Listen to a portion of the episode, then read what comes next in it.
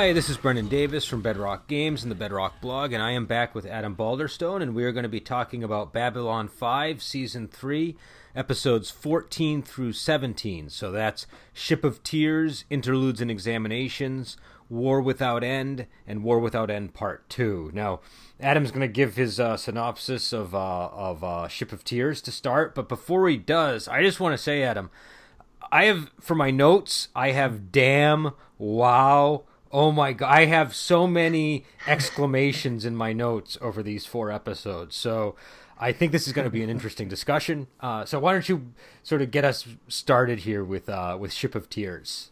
Sure, Ship of Tears. Uh, we uh, have Bester back again in this one. He shows up with a proposal for the Babylon Five team that he's he's become aware of the shadows, and he doesn't want anyone else controlling psychics more than he controls them. So he is not fond of the shadows, and he suggests they team up to uh, raid a supply of what he says are weapon parts and uh, in the other major plot line going on in this, uh, G'Kar is still very insistent about wanting in on the War Council, and he finally puts his foot down. It's like, look, I did my part of the bargain. You've got to let me in. And uh, so Delenn has to have a talk with him beforehand and uh, reveal that you know the secrets they've been hiding and how they've kind of let so many things happen and uh, so they have a tense discussion there. But yeah, those are the uh, the major threads going on. So what did you think of this episode? So my note is this is a damn good episode. That was my my feeling on it. Um, number one, it's got Bester. I really like Bester. Um, yeah. But number two, uh, what what I liked about this one was there, there's always like an A and a B or an A and a B and a C plot, and usually I care way more about one of them than the other ones. And this one, I liked both plots equally. I, I I I found myself just as engaged in the A and the B, and I I I was I didn't mind when they switched back and forth. I wasn't like, oh no, now we gotta, you know, it, it was a I was just as curious about you know both stories that were unfolding.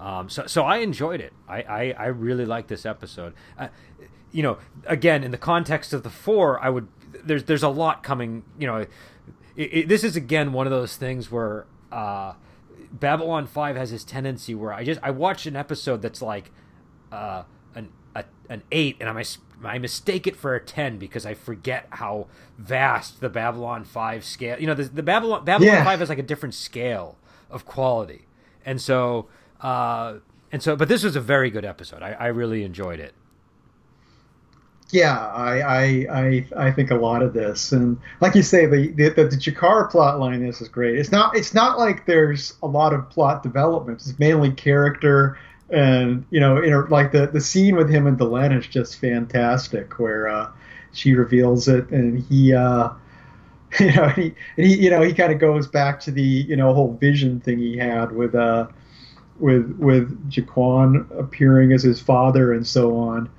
and uh, it's it's uh, yeah, it, it, it, it's just a powerful scene, and uh, you know, and G'Kar G'Kar, you know, capping, he kind of he kind of accepts it, but he's he's not willing to forgive at this point. Yeah. You know? no, I thought they had a very good scene there, um, and I, the other thing I liked about this episode, I still don't know if I, you know, obviously Bester is sort of kind of seeming to be on their side, but you never really know because he could be. This could be like a long con on Bester's part, and so. Yeah, well, the thing is, it's like Bester's always on his own side. You know, it's like I said. I think uh, you know, I mean, he, he found he found you know it useful to work with uh, Babylon Five, but well, that's know? no, that's that's how that's how that's the that definitely is what it, it appears is going on. But uh-huh. I know Bester, and I wouldn't put it past him to fake a love story and a woman, you know, in a machine to to get some kind of information on Babylon. Do you know what I mean? That no, yeah, that, seeing seeing his love story as being some kind of angle, that's really easy to believe. It's but, like his his it's like how, how his he how he was, you know, telling uh, Garibaldi about going on picnics with his family and stuff in the earlier episode. Yeah, and then we find out it's a loveless marriage here, and so. and and I gotta say, Walter Koenig. I, one of the things I like about his performance is you never really know because he kind of always has this little smile, and he's always got this sort of there's he'll slip into this monotone when you think he shouldn't be doing that, and you don't know if he's doing it because he's being deceptive or not. You know, it's, it's so, so I was like, well, is that a real love story? Is that you know, and and and so I don't know. I just I just uh, I still don't know if I trust him, but I like I like where it's going, though yeah. I'm wary of where it's going. Um, and yeah, you never you never want to get too comfortable with uh with Bester around. But I do like the uh the the, the you know method they use of deciding whether to, to work with him or not of having Ivanova go in there and they're just like, okay, well you'll know if he's scanning you, and if he isn't scanning you, we'll work with him. But if he is, we're just going to lock him up forever. That's it. But but we found out something very important this episode. Telepaths are a problem for um, mm-hmm. for the shadows, and so that was interesting. And, and and they tied it in nicely to the Book of G'Quan, and you know Garibaldi's doing his research in the Book of G'Quan, and uh, and so yes. you know I, I like I like that stuff. I thought I thought that was you know, and I'm I'm enjoying Garibaldi sort of taking an interest in the Book of G'Quan, uh, and and learning about it. I think it's it, it, it's an interesting development for his character. Um, yeah, yeah, I agree. It gives it fleshes his character out a lot, and uh, yeah, so that that was a, a new development there, and uh, yeah, and another new development which you know, from a visual perspective, we get those fancy new Star Furies with uh, two two people on board, mm. which I don't know. I'm a little ambivalent on those. I, uh, now, why are you ambivalent? What what what bothers you about them? Well, the thing that was cool about the uh, you know the original Star Furies is that like you know NASA like kind of approved those and it's like yeah these these are real space vehicles that would work like real space mm. vehicles the way they move and everything, and with these you know and with, with these new Star Furies they've got the trick that they can go in the atmosphere and just having those little like flaps come out I'm like yeah, I'm not not really buying that those that's a viable way to make them work. Has, has NASA atmosphere. commented on those ones, or have they, have they? I don't know. I never looked they... into it. It's uh, so. I mean, maybe maybe I'm wrong, but I just felt we'll, like we'll look... I felt like well, we should felt... check into that because I'll bet somebody's tried to figure this out. I oh, I'm sure. I'm sure. Yeah. So there's no question someone on the internet has talked about this, but they, I like them on the whole. I like having the two two people on board. That's kind of cool. And uh, but, but I, I so, gotta say know. the one the way the Star Fury is structured with the one person is pretty cool. I do like that. That I, I like the look of the yeah. first ones um, visually. So, uh, but I but I but I think that's an even more interesting criticism. So, um, but I, I I did think it was. I was surprised they let Bester on the White Star just like that. That was something that sort of surprised me. Um, that was surprising. Yeah, I know. I I, uh, I, I agree. That was kind of a, a dubious thing there because because honestly, I don't think until then Earth even knew that. You know, I mean, they had the White Star ship show up at Earth, but I, I don't think Earth knows anything about the White Stars at this point. So that seemed a really big thing to let slip out. Yeah, but, I did. I did like, you know, learning that he had this this lover um, which, if you are going to give him a story like that, I think a lover that he fell in love with at Psi Corps makes much more sense than turning, you know, having him be a family man.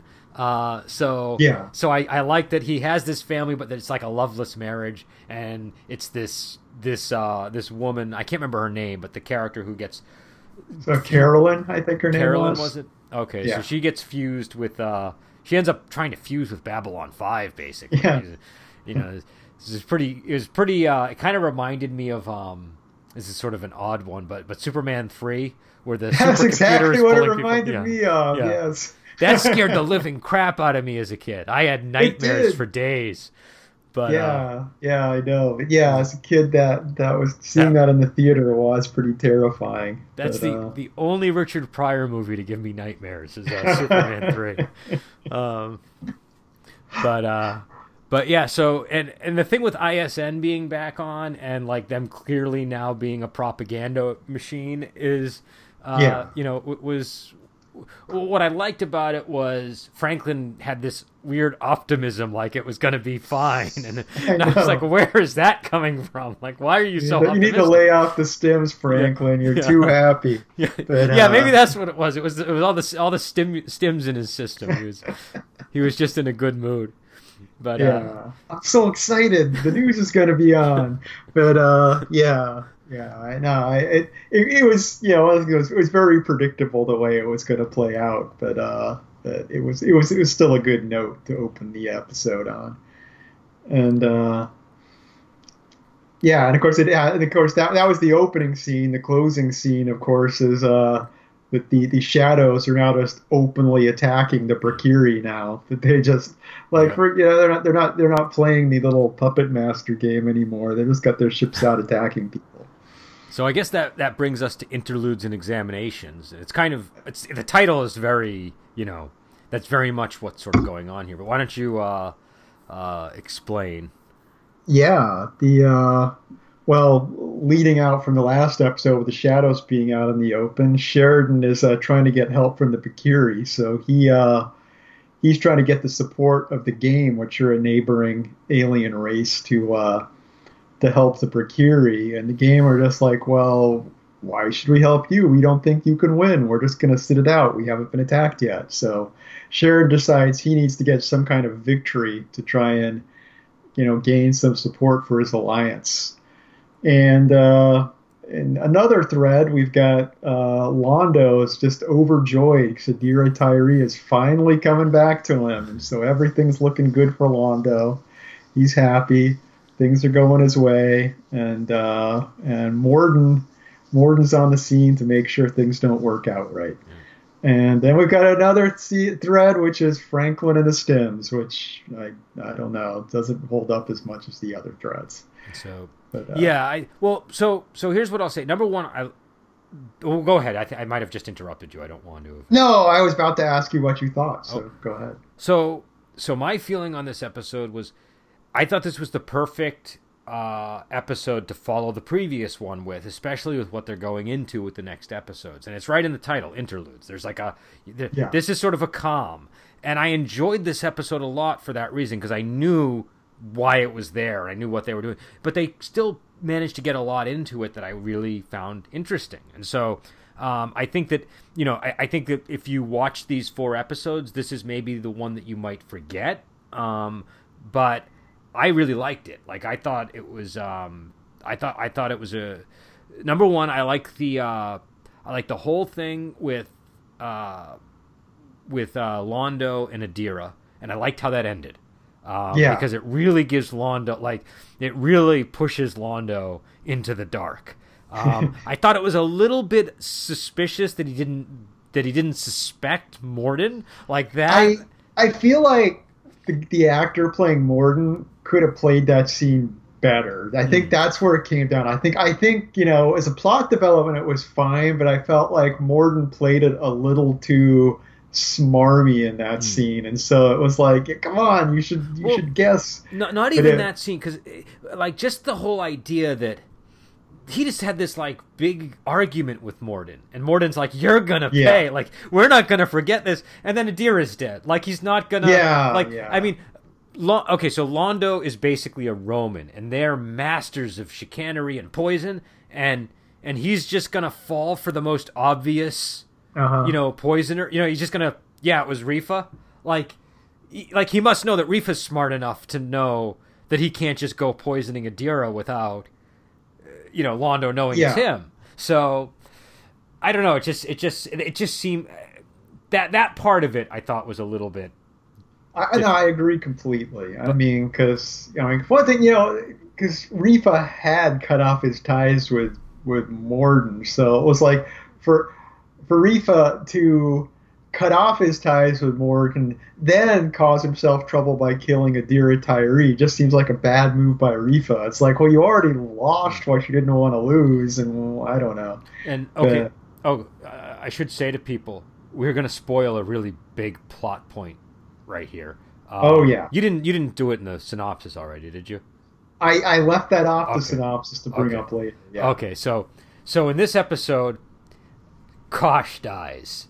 Yeah. Um, and I thought this was handled wonderfully. This is like up there with the Ben Kenobi death and the way that it's handled because Sheridan and Kosh have this really big sort of clash where Kosh is like, you know, he, he basically wants Kosh to help him get that victory so he can get everybody on board with fighting the shadows. And Yeah. and Kosh is acting kind of out of character in a way. Like he's he's getting angry at Sheridan. Like he's he he's using some kind of weird power that he has to to harm him uh, telepathically. It seems, or I don't know, with his lens that he's got on his suit. And uh, and and it was like a really awkward scene. And then and then at the end of it, Kosh is like, "Okay, I'll do what you ask, but I won't be able to help you when you when you go to Z'ha'dum." And uh, and he's and, Well, his, his wording is, is that he won't help them. It's not that he won't be able to. It's just he simply says, "I fine, I'll do this, but I uh, won't help." And of course, yeah. But Kosh, getting the emotional impact, it's hard. It's hard to get a good tone reading on Kosh, but yeah, I, I remember watching it this episode for the first time, thinking, "Wow, you know, Kosh is just pissed off with him, and he's like not gonna." Yeah. it's, it's, it came off that to me the first first time I ever watched this, But- but, uh, But then, so and and then he says, and you're right, and that's a really important point because then, like in the next line, Kosh says something to the effect of, after Sheridan says, "Well, that's a you know I'm willing to pay that price." He says, he says, "Well, you you know you don't understand, but you will." Yeah. and and basically, Kosh Kosh delivers. He you know they he, they send a uh, like a Vorlon ship to attack, and they are successful. But but that alerts Morden and the Shadows to Kosh's presence on Babylon Five. I, I'm guessing that's what that because because the next the, the one of the next things that happens is uh Well, it's not. It's not alerts them to Kosh's present because Morden and Kosh have already interacted at one point. But I think, I think, I think my my reading on this is that it's more that the the shadows and the Vorlons kind of had it, almost kind of a truce, and it's like oh okay it's like Kosh kind of broke the agreement, and you know, it's like okay, we're gonna you want to play rough, we're gonna play rough. Okay, rough. all right. That's yeah. You're right. You're right. So so but but the result of it is that they go and they kill Kosh. That Morden Yeah. sends in men and they kill Kosh, and uh, I and and the cool thing about it is Sheridan has a vision of his father. Uh, Yeah. When Kosh is dying, and so this raises all kinds of questions for me. So so number one, it's a very emo it- like for a television show, it was a really emotional scene. It was a really effective emotional scene. And the reason why is they wait three and a half years or something before you even get like like they really waited to give you a scene like this with these two characters. And and granted Sheridan didn't arrive until season two, but presumably it was probably originally meant for Sinclair or something. And so uh, I, I don't know, I just thought it had a lot of impact, but also I'm like, wait a second, so why is he imagining his father? Is this just like uh like his brain is just that's the placeholder that it came up with for the vision? Or is it that his father is actually Kosh in some way? Like is there I think well, the thing to remember is that he appears to to G'Kar as G'Kar's father too. So you know, Okay, like uh, on, you know, he has the vision of his father too. So I think I think it is just like a way that Kosh kind of when he appears in your brain, he kind of occupies the father slot. You Okay. know, when he when okay, he no, appears in your when he appears in your subconscious. That's just his. Yeah. So I, I, I think that's my reading. I, there, that's not canon or anything. Well, the the, re- the well the reason why I was leaning well the reason why I wanted it to be that he was his dad is because he was saying a lot of very fatherly things to him. So it wasn't just stuff that I would have expected Kosh to say. It was like stuff I would expect his father to say too. And Yeah. so that's why I was like, okay, is this like like like and even in the even in the J- G'Kar things, who's to say Kosh wasn't his father his father too like like I don't know the extent of Kosh's It's you see what I'm true. I mean, no, that's possible. I mean, and the, but the other reading too is just because just because he is coming through your subconscious, you know, as these characters' fathers. I feel like I feel like part of their actual, you know, the, the that that that little kind of imprint, you know, that, that that model you have of your father in your head because he's using that. It's coming through with you know their father's actual you know you. Image to you. an extent. I, I once again that's just just Yeah, I don't way know, I but but it was very emo- there was a lot of emotion in that scene and it, it There worked was. really well for me. Um it's very effective. and so so so and and again, this my note for this was like wow, what an ending. Like I really this episode really impressed me. Um, and I feel like it would be an easy one. Almost, I almost did forget it because of what follows, because it's sort of in the middle of this arc of episodes, And then as we were discussing this, I'm like, how could I forget this episode? This is the one where Kosh dies. Like this is yeah. like so much happens here. Um, but uh, but but again, it's it, the episode itself has a real low key feel. Like like a major character dies, but it's not the product of a big battle on a spaceship or I, mean, I guess it is, but it's not like a you know what I mean. It's not the product of a. It's not like in the next episode where if a major character did die, it, it, would have been part of this epic battle. It was you know he got killed in his quarters in the middle of the night, um, very unexpectedly, I might say. Like I was not ex- I did not see that coming. Um, I yeah. Uh, you know I, I I knew that there was something to what he said with you know you don't understand but you will, but I figured we'd hear more about that in a year or two. I didn't think it was going to be relevant immediately.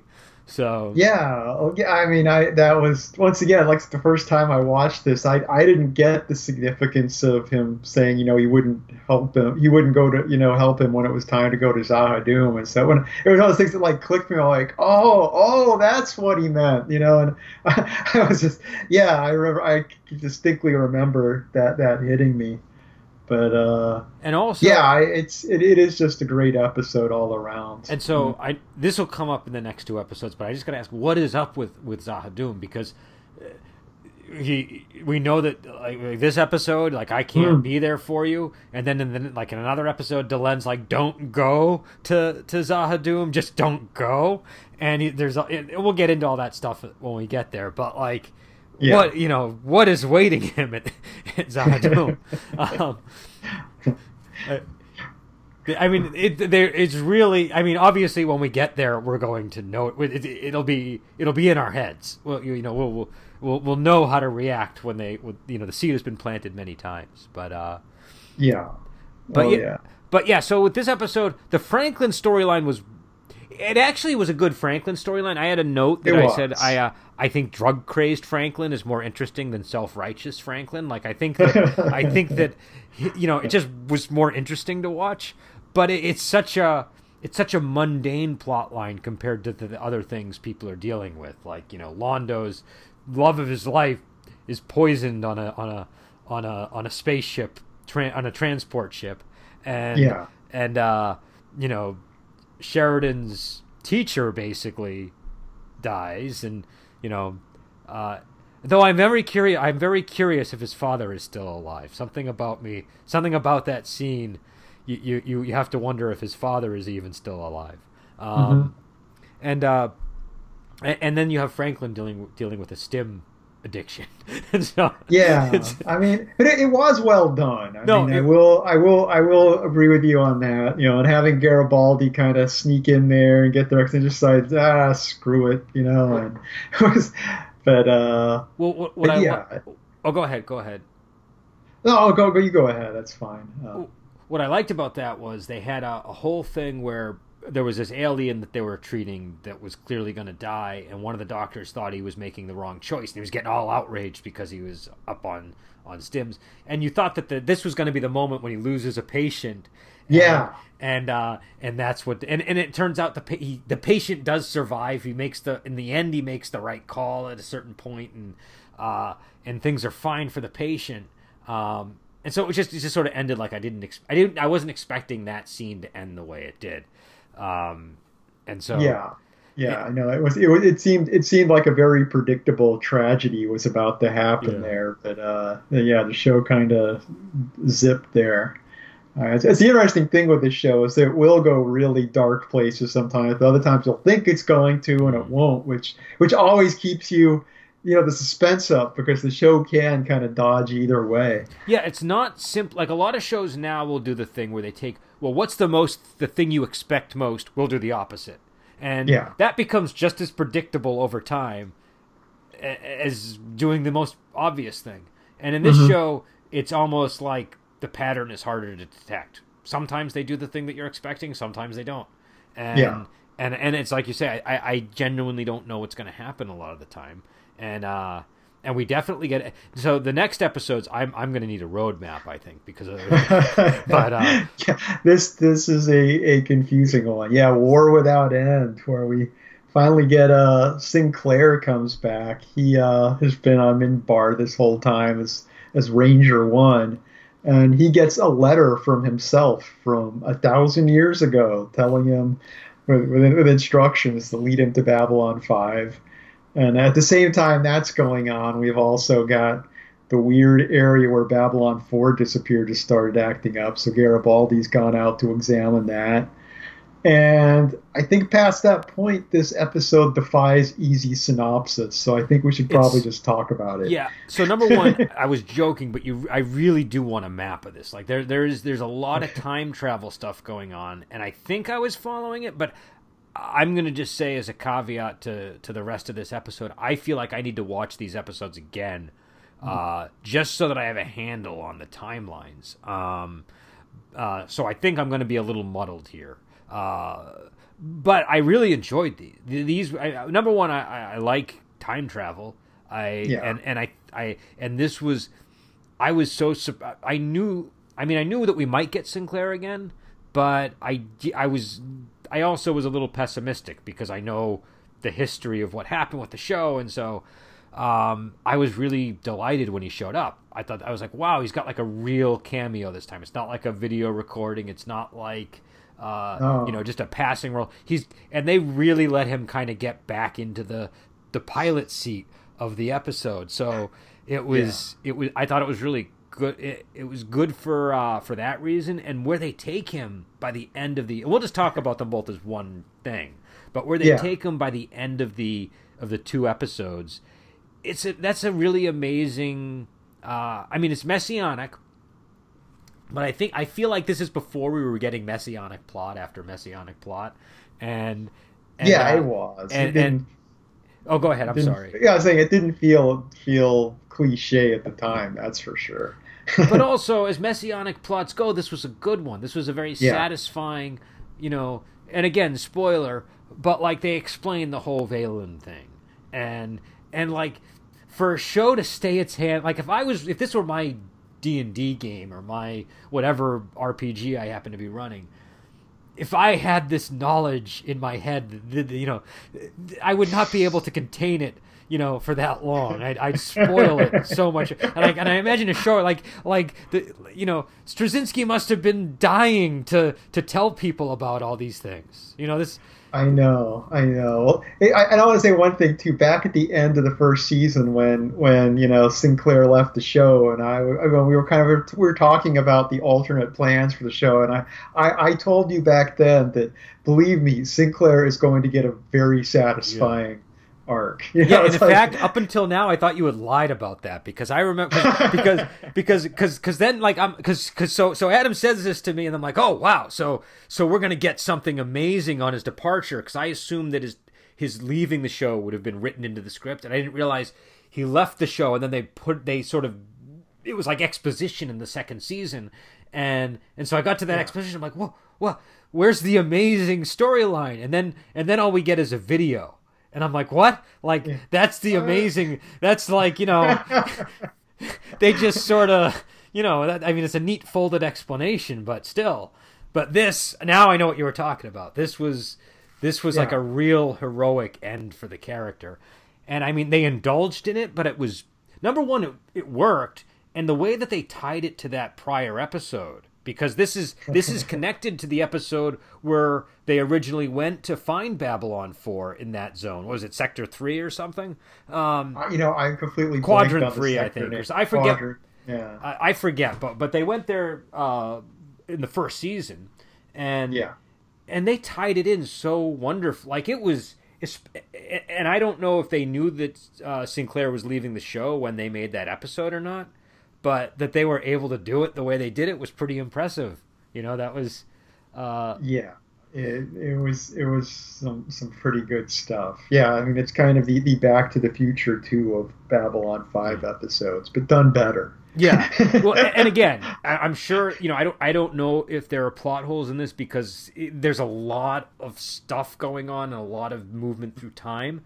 But, but just on my first viewing, I was just sort of constantly going, wow, wow, like that's amazing. Like, oh, they got that in too. And, and, you know, so maybe, maybe people have found holes in it, but this, for first viewing, this was a great, I was really impressed with this. I was really impressed yeah. how they tied it back to an episode two seasons ago, and and uh, I don't know. It was it was a, this was a really good episode. It was really it was good. getting the same commander back and everything too. They managed to get the same actor for the commander, and of course, you know, it's yeah. It, it, no, it really, really can't do that. Of course, Zathras comes back, so.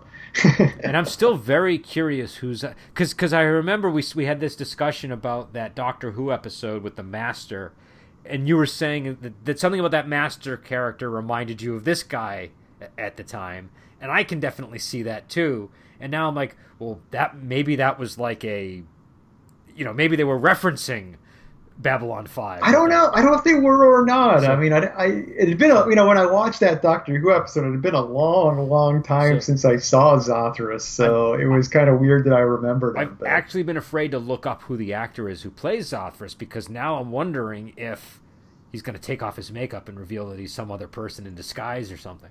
Um, but but Zathras is a very interesting character, and and I like the way that they tied it into Epsilon Three and it, it, this was just a very this was a really cool episode because it, it, explained a lot of stuff and i felt like the pieces had really been put in place long ago um, yeah and i know you know they might have had to shuffle some pieces because casting changes and things like that but uh, but it but but this really felt like a well planned moment in the series and mm-hmm. and i've seen a lot of shows that, that that have tried to do this sort of thing and it just doesn't feel as well planned as this yeah, there, there. When you look at it carefully, there are parts where you could tell they had to adjust things mm-hmm. because of things that had changed over the course of the show. But the fact they even got it as perfect as they did is mm. pretty amazing. It's uh, it's like, you know, I mean, you know, one thing to bring up, for example, is you know they they, they have the thing where uh, you know Sinclair gets aged by the temporal effect, and it's like, okay, well that was probably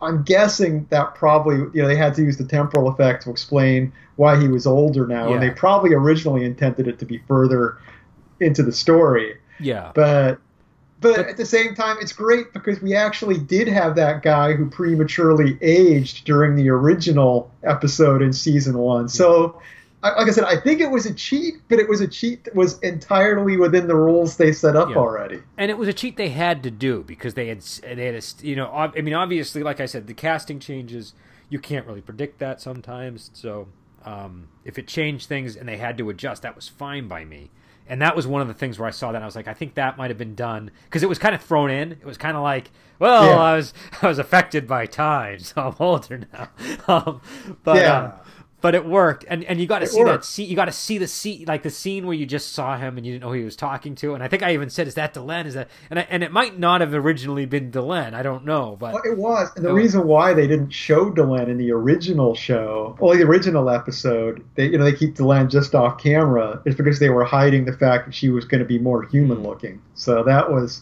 that that was actually something that was planned. But, so but the fact that okay, so again, we've spoiled a lot already, but we're going to spoil yeah. more. The fact oh, that yeah. he becomes half Minbari or like a full I don't know yes. full Minbari with that device, and that, that that's how Delenn gets the device. That yeah. was perfect. That was so perfect. And the you know Minbari not born of Minbari. That was oh that was just like a, a exceptional. I, I yeah yeah, it's it's there's there's so many so many things that are really well done with this, and of course we we haven't even gotten into Sheridan's plot where he gets displaced in time and ends up in Londo's palace around the time you know where Londo's telling the story in the prequel. Yeah. you know, no, that was that was a really good.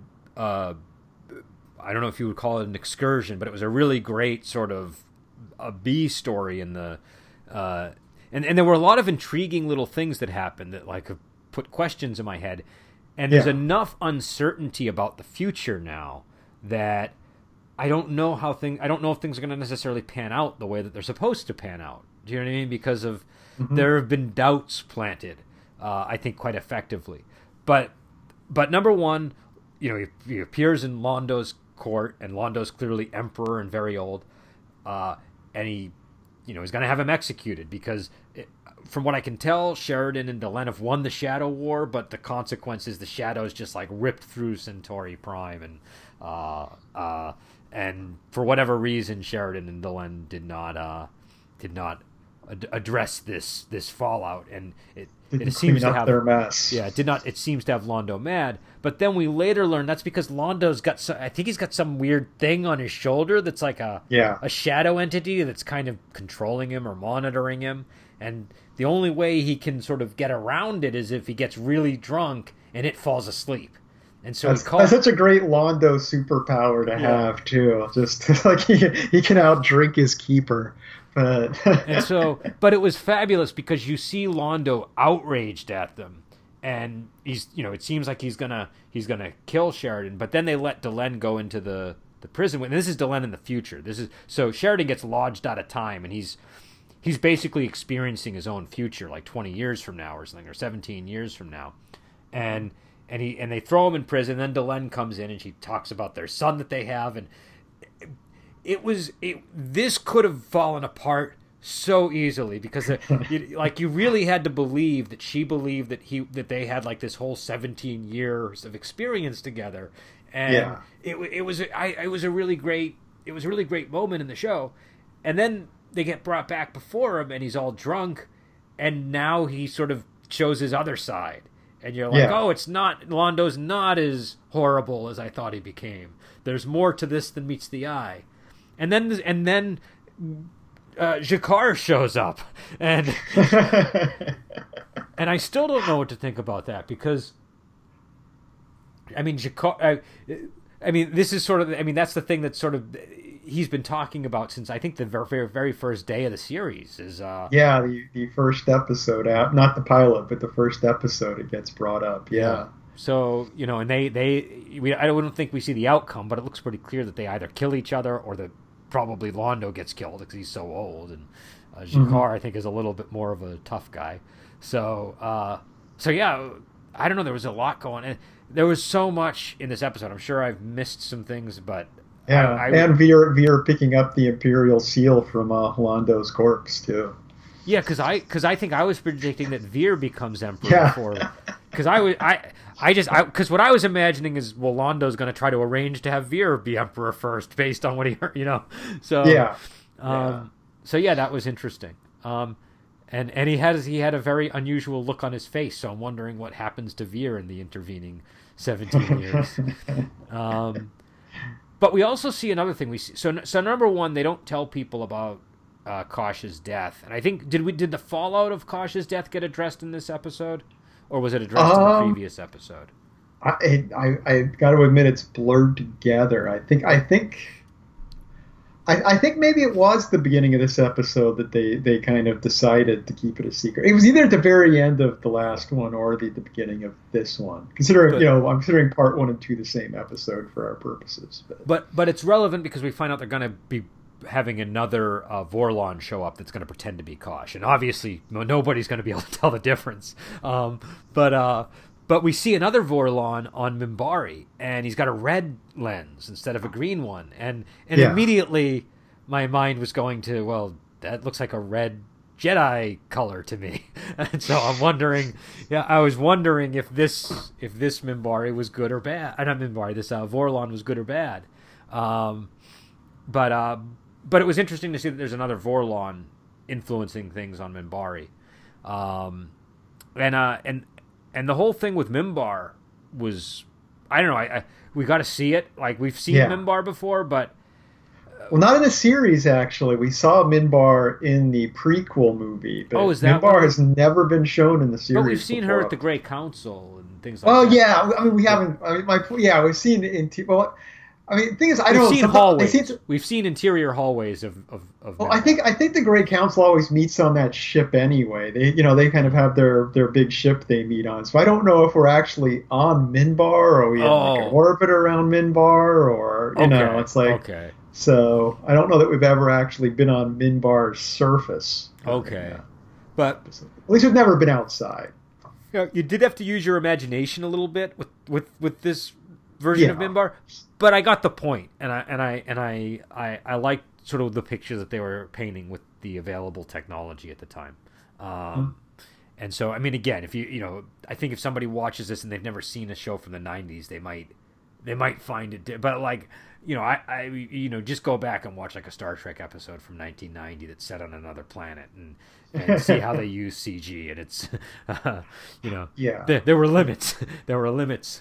Um, but uh, but yeah, so yeah. Go well, ahead. and the scenes on Minbar too, just with Sinclair getting a letter from himself and stuff. It's like if if you're more caught up in like, oh, I think that scenery looks dodgy. I, I can't imagine anyone not being like just really into what's going on with the story at that point. Yeah, yeah. No, the story is so good that it could have been it could have been a stage and it would have worked. Like it really yeah. didn't matter at that point.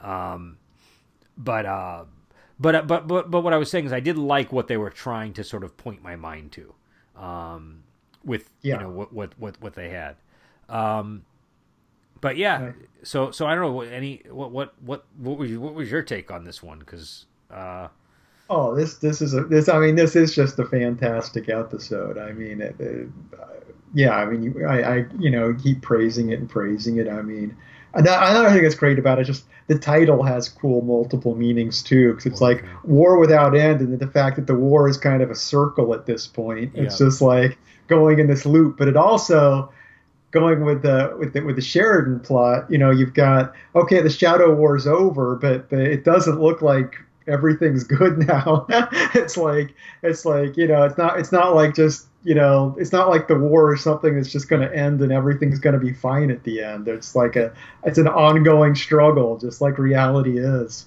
They foreshadowed that in an interesting way too, with the circle. With G'Kar had a line when he was waiting for to get, he wanted to, he wanted in on their council in yeah. the previous episode, and he said he had infinite patience and ah. Delenn, I think Delenn, or no, it might have been Ivanova. Was Ivanova? Ivanova. Yeah. She was like, I thought you said you had infinite patience. And he's like, Yeah, but space and time are curved, and so like, you know, I'm I'm coming back to the. So he was sort of talking about that same circle, and then That's... and then when and then and then Sinclair they describe him as he he is the closed circle, and so I thought that was kind of yeah. nice. Yeah, I, I, didn't pick up on that, but that that does seem very deliberate. And uh, another thing that's interesting too is through the whole series we've had these Minbari prophecies that keep being brought up, and it's like with the fact that you know the Centauri had their seers and stuff, it's like there's almost this assumption that the prophecies are all this psychic thing, but they're not. They're all written down because it's it's Sinclair using just his knowledge of history to write all these prophecies. Yeah. So it's actually a time travel prophecy thing, not a psychic thing. Yep, yep. And but, but of course that raises the point that those are over now. There's like everything is up for grabs now. It's like Minbari has been ordered by living by Valen's prophecies for a thousand years, but they just ran out of them. that's like interesting. yeah, that's a very interesting point. So I get yeah. you know you better hope the Vorlons are uh, uh, on top of things, I suppose. But but I guess they do have other glimpses of the future now. So like uh, sure. you know Sheridan has a. I mean, he's going to be puzzling. See, here's the thing. I feel like if Sinclair saw those visions, he would know what to do with them. I don't trust Sheridan to know what to do with those visions. I feel like he could make the wrong move after having been given foreknowledge of history. Do you know what I mean? Whereas, yeah, uh, I yeah. feel like it's it's in safer hands with Sinclair, and even Sinclair, I think, changed things because he didn't he get didn't he try to get Garibaldi to safety um, during this episode, or did I misunderstand what he was doing there? Yeah, I, I don't know. I'm honestly not entirely sure what Sinclair was doing at that point, but okay. yeah, I I'm a little little shaky on that part of it. But but even then, I still trust Sinclair. If if if, if one of them is going to try to change history, I feel like Sinclair is the better person to do that. Um, he's yeah, he, he's just he's more he, level-headed. Well, he's more level. I, I mean, I think they're both great characters, but I think just the way that they're sort of depicted, I think Sinclair is intended to be smarter than Sheridan. Sheridan is more a man of action. That's my impression. Um, yeah, yeah. I mean, yeah, it's Sheridan's definitely the bigger risk taker. And, Sher- uh, and, Sheridan is a good tactical thinker, but oh, yeah. I, I, don't feel like he's a good deep thinker the way that Sinclair might be able to be a good deep thinker. Um, yeah, no, and it's it's uh, yeah. I mean, really, that I, I kind of remember Straczynski talking about that in an interview once, where when when he was switching the captains, he kind of he kind of felt like he almost made Sinclair too smart. That Sinclair was the guy that would just show up and fix problems, mm. and it's like it's like with with you know with with Sheridan, he's like, you know, he kind of he kind of felt like, wow, I can't use this character as much because you know he just shows up and he's like, oh, I know how to fix this, you know. Mm. Whereas with Sheridan, Sheridan. Sheridan fixes problems and creates problems. Yeah, yeah. so, so like the whole thing with is he gonna is he gonna go to Z'ha'dum or not? You know what I mean? Like that is like a, uh, mm-hmm. and and I get the impression, I don't know, but I get the impression that the timeline that he saw hinges on him not going there. Do you know what I mean? Because Delenn told him don't go there, and so she, yeah, she's kind of speaking of it like it's her past tense. Do you know what I mean? Like, because obviously this is like the end. You know, like she thinks she's about to be executed. So yeah, uh, she isn't, but she thinks so. Now they could just go to that. That could be the next beat in the story. That's when they could go there. I don't know, but um, but I'm one. But but there's enough doubt planted in my head now where I'm like, well, if he if if at any point Z'ha'dum comes up and he decides to go, that totally changes everything now. So like, uh, um, so so so you know it's it, it, it's very good use of time travel because they they they they they're, they're following their own time travel rules as far as I can tell. I mean, I'm sure mm-hmm. people on the internet have found there's always holes with time travel stories, so I'm sure people have sure. found them if they exist. But uh, to as well as you can, I think they're following them, and they're also leaving enough stuff open that I don't know for sure how everything's going to pan out. And I think that's the ideal situation when you when you when you have time travel that involves showing people stuff that's supposed to happen 17 years from now that yeah. you know I, I don't feel like I can rest easy and go oh well they win the shadow war do you know I mean just I just it, it I, no I well they, I mean they, they've made it they've made it clear that you know that I mean, when, when we've seen the Centauri, you know, Cirrus, for example, she's like, well, you know, nothing is completely set. You can always yeah, you always have a choice. But that's different because they're talking about prophecy and seeing into the future. He actually went to the future. That's so that's true. That's a that's, that's a much more concrete step. but but again, like I was saying, that the the wild card for me is the person who went there was Sheridan. I don't trust Sheridan to have foreknowledge of his future life. I feel like if somebody in this series would screw it up, it might be him. So uh, or Delenn, I don't know, maybe because De- Delenn had that weird future vision where she's in the room with him and the door opens and then a it sounds like a female robot or a female alien says something. Mm-hmm. and and it kind of seemed to freak her out. And i don't know if she was freaked out just because she saw something that she wasn't expecting like a vision that she wasn't expecting to have or if she was yeah. freaked out because that voice is meaningful. Um and Drop the snow globe. So yeah, yeah yeah. so something something is there's just a lot of ominous things being hinted at here, and and so yeah, so you, you know, and hopefully we'll find out over the course of the series, uh, you know, what I'm, you know, uh, how well those ominous notes were planted, but. Uh, but yeah, th- this was this was just, it's funny because I keep talking about it's sort of like Babylon Five has an expanding scale because like five epi- episodes ago I said this was the plateau. This was like the peak. They couldn't the get any better than this. I, I remember I told, saying. I told that. you there were other yeah. peaks. There's other peaks coming. But I couldn't this imagine it. I couldn't imagine it before watching these episodes because you know I just was like, well, it'll be like the same. It'll be like the same level of quality as I am right now. Um, yeah. but they jumped it up again. So like I feel like my scale of I keep giving episodes like in my head I'll keep going oh that's a 7 or that's an 8, but that keeps shifting because the scale keeps broadening as the show goes on and and my my expectations of the show get so much higher. I feel like if I went back and watched season one, I would grade it more harshly than I graded it the first time through because I had no idea how good it was going to get. Yeah. So yeah, I don't know because like I said, my second time watching, I enjoyed I enjoyed season one more because I was seeing all these mm. things I didn't see before too. You know, which is which goes back to why I always say watch the prequel first because the more you know, the better season one is. Yep. But um, so I don't know. You might, you might not. I mean, yeah, obviously, even even liking season one more, season one is not as good as the future seasons, without a doubt. But um, but yeah, I don't know if you'd like it more or less. I mean, and I, I don't know, but but I'm just the important thing is there's there's from my my experience of it is there is this this broadening of uh, yeah of the of the of the limits of of how I would rate these episodes in the first place. Um, and so you know, I, I, just am I'm I'm constantly getting surprised by this show as the as a you know, and again, if it if it's all downhill from here, I think I'd still be satisfied because like this was quite this was quite an achievement where they've gotten to. Um, I don't think yeah. it'll be all downhill, but who knows? You know, I don't want to I don't want to jinx my enjoyment of the series. But every show has its you know has its ups and downs. Um, yeah, but, definitely, definitely. I, I you know I mean there are there are patches ahead which I don't think are the greatest patches, but I think this show is consistently good mm. all the way through. So, okay, okay, uh, that's my take. And I think I think that stuff like that is inevitable when you have a you know when you have a long story like this.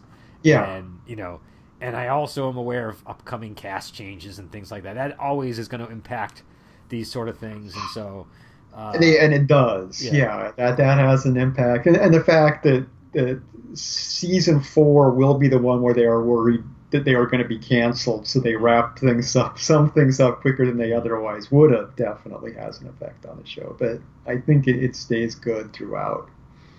But but you know we'll we'll see. I mean, I think that's kind it's kind of like what happened with Rome, right? Didn't Rome have to wrap yes. up things really quickly and it, it's it's it doesn't have to wrap things up as quickly as Rome. I'll say that much. Okay. It's not Rome. Rome was like a worse case than uh. Than, and I have to say, I still like the way Rome wrapped. That's up, my right? point. Yeah. That's my point exactly. I still like the second season of Rome as well, and it's still, and uh, yeah, it's it's not not as abrupt as that without a doubt. It's it's still a pretty pretty satisfying season.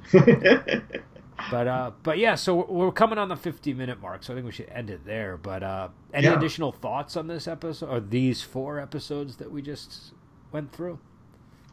Uh, no, I think I've pretty much said it all. Uh, yeah, it is interesting. I will say, just as a callback to last podcast, that you know, the uh, cat versus rat podcast we just did, you know, one of the complaints we had was the lack of escalation. How you just had this cycle of things happening around and around in a circle without escalating. And this this podcast, we're talking about how well the show is kind of escalating yeah. to take smoothly and effectively. Well, so. it's escalating, and then it brings the stuff down to a level when it needs yeah. to. Like it turns the volume down occasionally, which is really important because if it was a constant escalation you'd almost mm-hmm. get like that 24 effect where you're like having palpitations by the end of the season and you're you're like physically uncomfortable watching it. And yeah. and this there's enough there's enough downtime that like you have it gives you time to process what happened. When it's a relentless escalation it all blurs together. And yeah. and and i feel like there's there's a there's a shape to the overall story of the season. And that that helps. It helps you remember. Um so so yeah i'm i'm uh, but yeah, it's very much uh, the the story is advancing spectacularly, and uh, uh, this I mean, the, some I was talking to a friend. I, I, be, I, believe this was somebody else. It could have been you, but I have another friend who watches, who, who, who's a fan of Babylon Five, and I was talking to him, and I think he's the one who made this point. He said it's the thing he liked about it is it's like reading a book rather mm-hmm. than watching a show. Yeah. And I think that's true. It feels like reading a book. And a lot of shows try to do that now, but I've, we've complained a lot about how that just never seems to work. Somehow it's working here. I don't know why. But I'm yeah. really buying into sort of this is like an ongoing long story, and I'm fully on board with it. Yeah, well, he does. You know, Straczynski does make a point that each each season is a separate book. This is like a five book series, and each season is a distinct book within the series. So you get you do you do, do get a nice satisfying feel to each season as part of a larger story. Mm. So yeah, so I I'm very pleased. I don't know. I, I assume we're gonna get a dip again because they, they just had all this stuff happen, so they're gonna have to lower some of that uh, escalation. but I don't know because we're getting pretty close to the end of the season too, so maybe they things probably have to pick up pretty quickly too again. Um, but yeah, so I'm I'm on board. Hopefully, we'll be able to I don't know when's our next podcast for this. A Sunday is that our next one or? uh, I think I can do Sunday. Yeah. So so if we do, then we might even finish the season by then. I don't know. I don't know we'll see, see how sucked in you get. Yeah. Um, but, uh, and I've already got, got, season four lined up. I've got I've got it ready to, ready to go. Uh, Excellent. So, um, and I should say, if people want to pick up Babylon Five, they're available on Amazon Prime. I, I, that's where I got my versions of it, and it's um, I've been really. I mean, for for stuff that comes from the '90s, I was not expecting the quality of the of the video to be as good as it was. So I was pretty happy uh, mm-hmm. watching this on on Prime. I was really because I mean I've gone back and watched old like I went back and watched Hercules again a few years ago, and and the age of the show really showed. um, but uh, but this one it doesn't show so much. It's funny. It's like the only time I notice the age is when they do the Warner Brothers logo at the really? end. That's that's when I know. That's when I'm like, oh yeah, this was definitely made in 1996. But yeah. uh, but it really kind of holds up. Um, and again, the CG, the CG obviously is what you know, but it, it I don't know, just CG's CG's pretty good this season though. I have to say. I mean, it's it's still old. It's still definitely not. yeah. I mean, you can CG, tell it's not think... like 2006 CG. Is, is... No, no, but I, I I like the CG this season a lot better than the previous seasons. Yeah, no, I and I, I would agree. I would agree. And uh, they they didn't go in and George Lucas it, did they? Did they like go in and add? No, and, okay. no. The funny thing is, they uh, they intended to. They actually preserved all the all the actual files of animation so that over time they could like retexture and add like new lighting effects mm-hmm. to the scene so they could continually keep improving and improving it and all those files got lost oh point. really okay so yeah so it, it, was actually one where they, they they they they were prepared to Lucas it before Lucas had Lucased anything. That was their original plan, but but thanks to poor file management, didn't happen. That's well, that's a bummer. I, uh, though I, I would say here, here's what I would like to see them do. Maybe is if they re- if they ever did that, I would hope that they would preserve this version, but also release a version that has like really cleaned up CG, so you can see what he had wanted it to look like. Maybe. Um, yeah. But so that you yeah. still have what it looked like when it aired. Because I feel, I don't know, I just feel like it's a historical document. It's really important to have yeah. a record of what it actually looked like. And I, that's one of my problems with the Star Wars thing. Like, I recognize a lot of the stuff they did as an improvement on the uh, effects, but you sort of are messing with the document itself. And so then it becomes very unclear, like, what, what well what were we experiencing in 1982 if we saw this on video versus what we, we were experiencing in 1990 well, I don't remember when they did. I remember them coming out in the '90s, but they did the re-releases of Star Wars and. Yeah, well, I have an issue with Star Wars too, in that Lucas didn't actually direct two of those movies too, and it's like you know, I feel like he's kind of stepping on other directors' work. Uh, okay, that's yeah. fair. That's reasonable. Um, he was producer, but I don't know. But you know, like I said, I, yeah, I just wish we had both of them. Who knows? With uh, the the major obstacle to, to anyone doing it now is uh, 20th Century Fox owning the distribution and Disney owning the rights. So with Disney buying Fox, we may actually get uh, the original version again. Well, uh, yeah, I don't know. I, I, I, I don't know if I trust Disney with um with Babylon Five.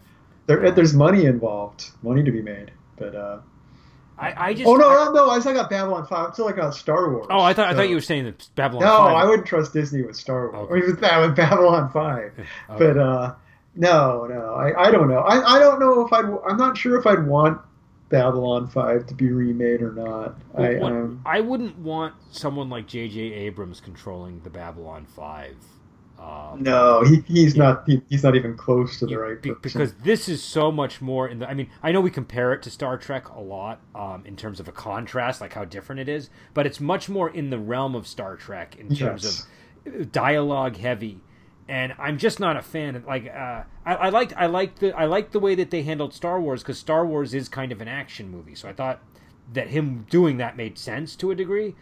But the new Star Trek movies that he did have not at all have any appeal to me. Just because I expect a lot of dialogue and and and I don't know, just plot development and not things flying through space at really high speeds and um, and so I just wouldn't want this. This show is so the story is so perfect. Uh, I don't think I don't think that it would be safe in his hands. Um, yeah, I, I don't know whose hands it would be safe in, but I I don't know. I mean, I I, I flaws and all, I like the old Babylon Five, and I, I don't know, I don't know if, if anyone could redo it and keep what's good about it and still fix the what flaws it has. I don't know. Well, if they if they actually redid it, part of the problem is a lot of what makes it work is the casting. I think even even if the, exactly. even if even if like you don't have even if you don't particularly like the acting of the actor, the actor's personality is very important. Do you know what I mean? Like there's there's like a, I, so I feel like. Uh, I don't know. I, I, feel like you could. I don't like. I can't imagine. Nobody else could play G'Kar. I think. No. I, I can't. I, I, simply can't imagine it. And and the same thing with Delenn. Like I can't really imagine somebody else in that role. Or Londo. You know, like these these are these people really own these roles. And uh, yeah. Uh, so so I don't know. Um, yeah, I, I, don't think it's necessary to remake Babylon Five. You know, I, it, it, I think it's fine the way it is. But uh, but you never know. Maybe they, maybe you know, maybe where there's money to be made, they might. Uh, yeah, it could happen, and it could be good. I'd, I'd be happy to be surprised. So. But anyways, we'll we'll stop it there because we've been going on for an hour. And uh, okay. uh, but yeah, so we'll be back on with uh with more podcasts next week. We are gonna do for Wuxia.